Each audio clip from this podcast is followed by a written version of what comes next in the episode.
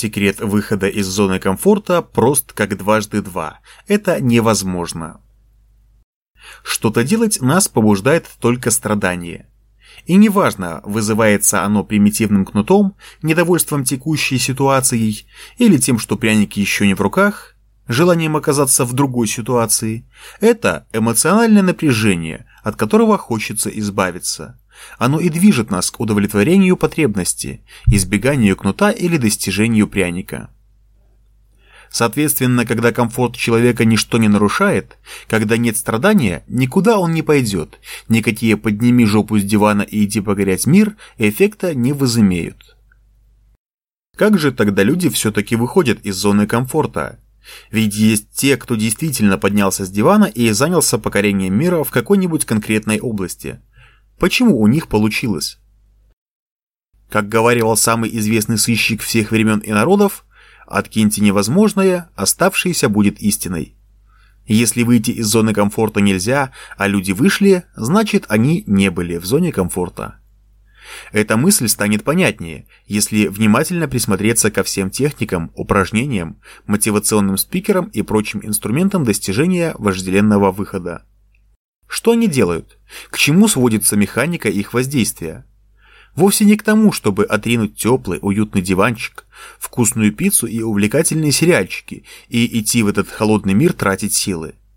Нет, все они делают так, чтобы диванчик из уютного стал позорным, пицца из вкусной превратилась в ведущую к ожирению, а сериалы из увлекательных стали бесполезно упущенным временем. После чего уже не так трудно все это оставить и идти тратить силы. Иными словами, все, что люди делают, чтобы выйти из зоны комфорта, направлено вовсе не на выход из нее, а на ее разрушение. На привнесение в тот самый привычный мирок страдания. Мыслей об упускаемых возможностях, набранных килограммах и постыдном проигрыше в успешности тем, кто зону комфорта уже разрушил. На это направлен популярный метод матрицы Декарта, предлагающий расписать, что будет и чего не будет в случае приложения усилий и отказа от них. Записывая плюсы мира за границей комфорта и минусы пребывания в нем, человек этот комфорт теряет. Ему становится неуютно оставаться с этими минусами и без тех плюсов. В ту же точку бьют различные визуализации и прописывания смарт-целей – не так-то приятно смотреть на футбол под пиво, когда на подкорке уже поселилась мысль, что в это время можно было бы двигаться к чему-то гораздо более приятному. Предельную форму разрушения зоны комфорта предлагают различные руководства по старту бизнеса, дающие добрый совет взять кредит, да и побольше, чтобы залипание в интернете и вялая ленивость при утреннем подъеме резко перестали быть комфортным способом существования. Проценты-то капают.